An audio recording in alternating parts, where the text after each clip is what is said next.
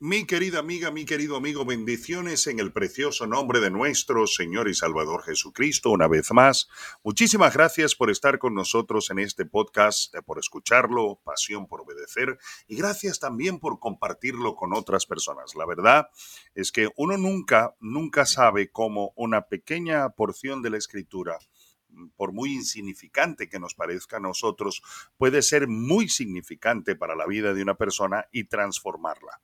Así que cuando nosotros compartimos la palabra del Señor en cualquiera de sus formas, como por ejemplo este podcast, nunca sabemos lo que Dios puede hacer en la vida de una persona. Por ejemplo, algunas veces eh, lucho por, ser excelente en la grabación, ya sabéis que me gusta ser natural, me gusta compartir con naturalidad. Yo soy una persona igual que cualquiera de vosotros. Eh, me considero el más pequeño de todos los siervos del Señor. Así que no, no vengo aquí con pretensiones. Yo quiero tener una conversación contigo. Quiero hablar contigo. Mm, quiero traerte un pensamiento de la palabra del Señor que pueda hacerte reflexionar, pueda provocar un cambio y una transformación sobre tu vida. Algunas veces, como ser humano, llego a pensar que quizás el podcast ah, eh, no quedó de a la altura de lo que yo quería y de repente recibo un mensaje de una persona que me dice, extraordinaria palabra. y yo digo, ¿cómo? Extraordinaria palabra.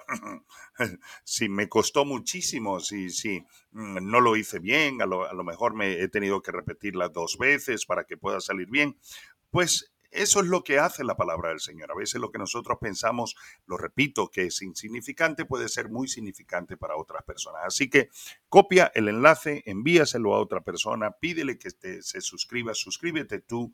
Tú te puedes suscribir en diferentes plataformas donde em, de una u otra manera se puede, como decir, recibir automáticamente eh, el mensaje, te puedes eh, suscribir a través de Spotify, de Amazon Music and Audible, te puedes ah, eh, como decir, suscribir a través de Apple Podcast, a través de Player FM, a través de iHeartRadio, Audacy, Google Podcast, es decir, que hay una serie de plataformas en las cuales este podcast es transmitido y que tú puedes simplemente aprovecharte de, esas plataformas para suscribirte. Así que te animo a que lo hagas.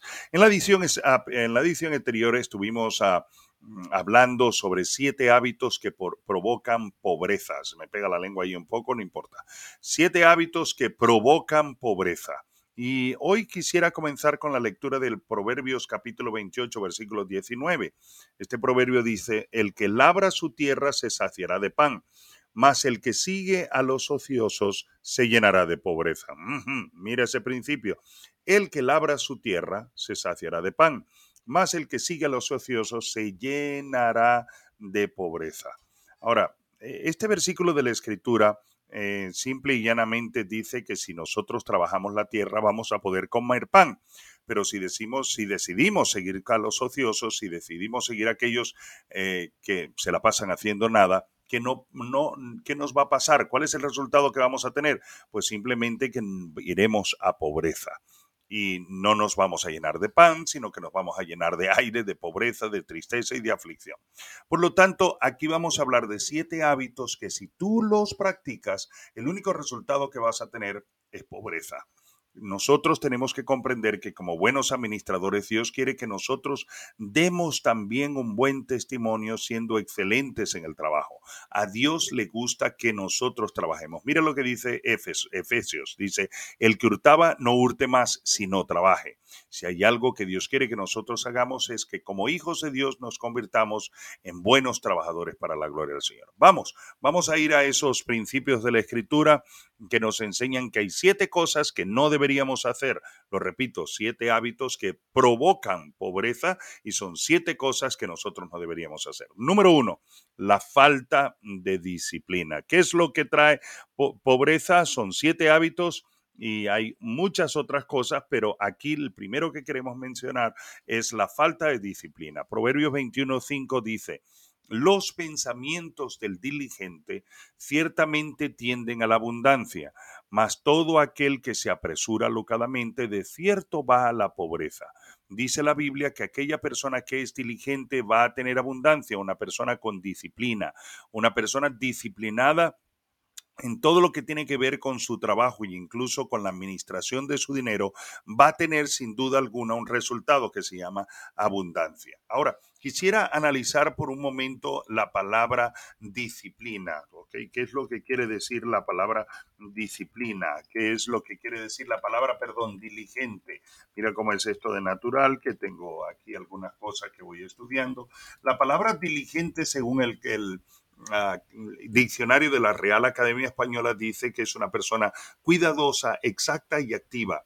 Una persona que está pronta, presta, ligera en el obrar. Es decir, una persona que evidentemente está listo para trabajar con entusiasmo y con alegría. Ahora, ¿qué es ser una persona diligente? Diligente eh, como lo he dicho anteriormente, es un adjetivo para designar a una persona que obra o actúa con gran interés, esmero y eficacia para la realización de sus trabajos, tareas o encargos. En pocas palabras, lo que aquí está diciendo la escritura es que Dios quiere que nosotros seamos diligentes, es decir, que estemos, voy a utilizar la, traducción de, la traducción, no la definición de los diccionarios, que seamos personas que estemos, eh, ¿cómo decir?, listos para trabajar con gran interés con gran esmero y con gran eficacia para la realización de nuestros trabajos, tareas o encargos, con la certeza de que el resultado de eso va a ser evidentemente el que nosotros mm, veremos abundancia. Lo repito, Proverbios capítulo 21, versículo 5, dice, los pensamientos del diligente. ¿Quién es el diligente? Lo cambio, voy a quitar eso allí. Dice Proverbios versículo 21, capítulo 21, versículo 5, los pensamientos de aquel que actúa con gran interés y esmero y eficacia para la realización de sus trabajos, tareas o encargos, ciertamente tienden a la abundancia, mas todo el que se apresura locadamente de cierto va a la pobreza. En pocas palabras, aquí hay un contraste. El contraste primero tenemos con esta persona cuya definición ya lo tenemos claro. Es una persona que obra o actúa con gran interés, esmero y eficacia para la realización de sus trabajos, tareas o encargos, contra aquella persona que actúa en una forma compulsiva. Es decir, que aquella persona que simplemente alocadamente actúa sin tener una disciplina constante. Es muy importante que tú seas disciplinado. Yo suelo decirle a las personas que me dicen, es que no sé por qué las cosas no me van bien. Lo primero que le pregunto es, ¿qué haces a diario? ¿Qué haces a diario? ¿Cómo enfrentas la vida diaria? Yo no puedo entender a personas que, por ejemplo, el día lunes dicen, aquí estoy de lunes. ¿Cómo que de lunes?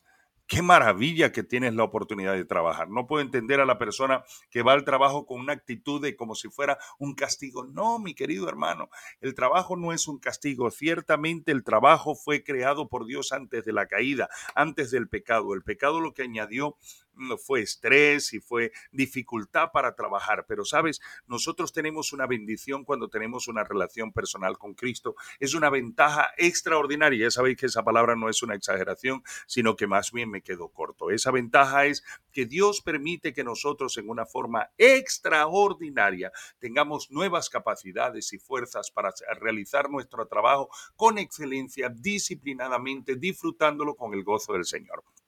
Así que, mi querido amigo, mi querida amiga, por favor, reconcíliate con el trabajo y examina cuáles son tus hábitos diarios. Yo suelo decirle a, muchísima gente, levántate temprano, dúchate, arréglate, prepárate. Incluso a la persona que no tiene trabajo, yo le digo, actúa por fe, sale este día, no te quedes en casa, no te quedes durmiendo. No es por el hecho de que estés en el paro o estés sin trabajo el que de alguna manera tú decidas, bueno, voy a dormir más. No, si es lunes, alégrate, eh, levántate temprano, eh, arréglate, prepárate como si fueras a trabajar, sal, aunque fuera a caminar dos manzanas, sal diciendo, en el nombre de Jesús yo voy a conseguir trabajo en el día de hoy. Eh, mete currículos, echa currículos donde quiera que vayas, con ese entusiasmo, con esa convicción de que Dios está contigo y hazlo diligentemente, porque el premio de la diligencia, y te recuerdo lo que es el concepto de una, el concepto de una persona diligente, es una persona que obra o actúa con gran interés, esmero y eficacia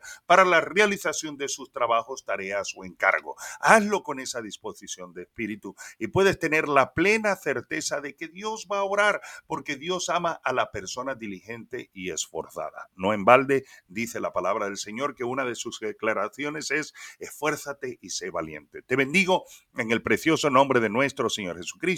No seas indisciplinado, sé disciplinado. Te bendigo en el nombre de Jesús para que hoy empieces a obrar obrar con diligencia. Que Dios ponga en ti un espíritu diligente para que seas lo que dice la declaración, para que seas una persona que actúa con gran interés, con gran esmero y eficacia en la realización de tus trabajos, tareas o encargos. Y si ya tienes trabajo, disfrútalo con la misma convicción, porque es un regalo de Dios. Mira, hay personas desesperadas que quieren trabajar y no lo consiguen y tú lo tienes. Pues eso es bendición del Padre, por lo tanto debes hacerlo como para Él, con alegría y con gozo con gozo de corazón. Te bendigo en el precioso nombre de nuestro Señor Jesucristo. Suelto una palabra de sanidad sobre tu cuerpo si estás enfermo. Te bendigo para que haya paz y alegría en tu casa en medio de cualquier, cualquier situación que puedas estar teniendo. Y también te bendigo para que Dios provea de un trabajo que lo hagas con diligencia para la gloria y la honra de su santo nombre. El Señor te bendiga y te guarde. El Señor haga resplandecer su rostro sobre ti. El Señor tenga de ti misericordia y te dé de su preciosa paz.